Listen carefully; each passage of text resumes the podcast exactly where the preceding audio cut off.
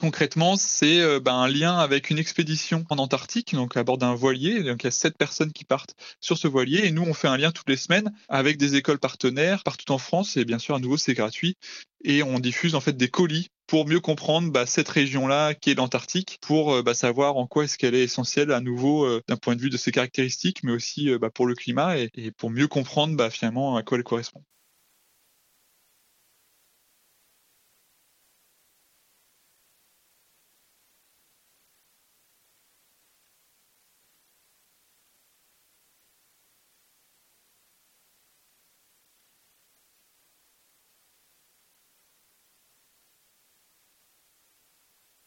Elles permettent de refroidir en fait notre, notre monde.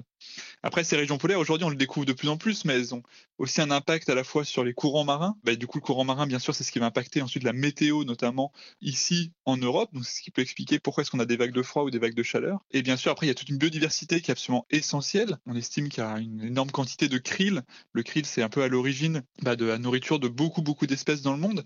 Et en fait, elle prend naissance notamment dans ces régions en Arctique et en Antarctique.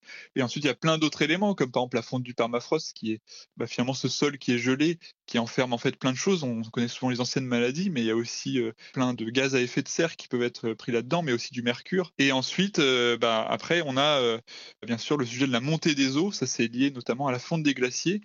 Et ça, si bah, bien sûr tous les glaciers du monde se mettent à fondre, ça serait une, catastrophe pour notre planète de façon générale, notamment pour nous, la France, qui sommes le deuxième plus grand espace maritime mondial.